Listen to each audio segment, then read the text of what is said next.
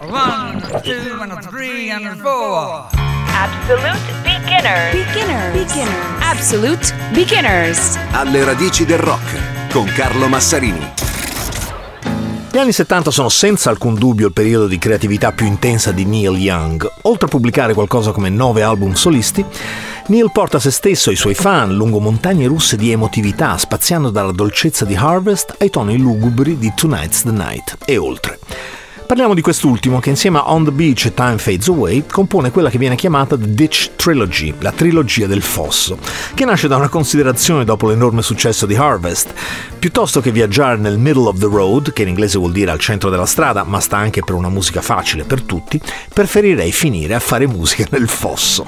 Sono tre dischi oscuri, tetri, depressi, depressivi, onesta fotografia del periodo che sta vivendo Young. Alla partenza del tour di Harvest, durante le prove nel ranch di Young a Santa Cruz, il suo amico chitarrista Danny Whitten, inabile fisicamente a partire in tour per via della sua dipendenza da eroina e barbiturici, viene rimandato a Los Angeles. La stessa notte muore di overdose.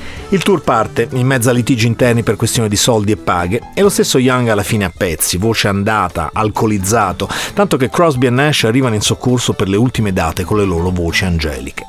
L'album con queste registrazioni si chiama Time Fades Away e Young lo chiamerà il peggior album che ho fatto, ma come cronaca di un periodo nero è bellissimo. Finito il tour, Young si riunisce a Crosby, Stills Nash per comporre materiale per un nuovo album, ma una sera arriva la notizia che è morto anche Bruce Berry, il loro roadie, anche lui per overdose.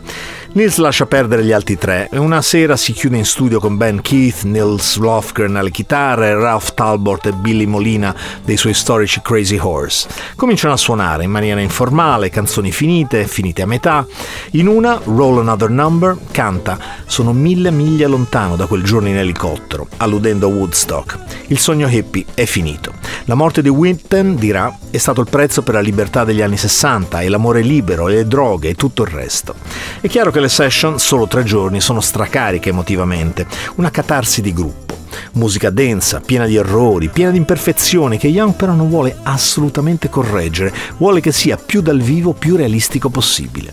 Poi parte in tournée europea e per gli spettatori la sorpresa è uno shock. Neil non suona nessuno dei suoi hit, solo l'intero album, non ancora pubblicato, che si apre e si chiude con Tonight's the Night, una canzone piena di dolore e piena di lamento per la morte dei due amici che nelle sue parole sono vissuti e morti per il rock and roll. La gente non la prende bene, ma Young, come sempre in questi casi, è felice. Essere imprevedibile e fare quello che la sua musa gli ispira è sempre stato il suo chiodo fisso. Nei mesi successivi inciderà le canzoni di un altro album che attinge a piene mani dalla deriva esistenziale, questa volta per la rottura con la moglie Carrie Snodgrass. Vedrà la luce come On the Beach, il terzo album della trilogia, anch'esso lontano mille miglia dal calore del focolare di Harvest.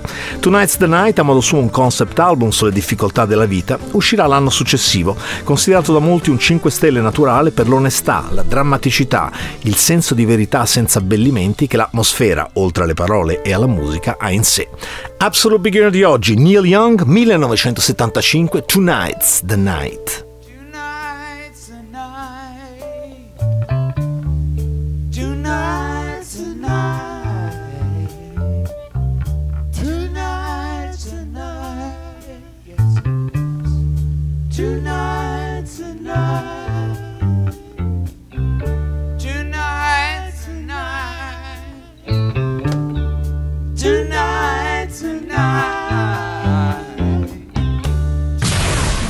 Virgin Radio.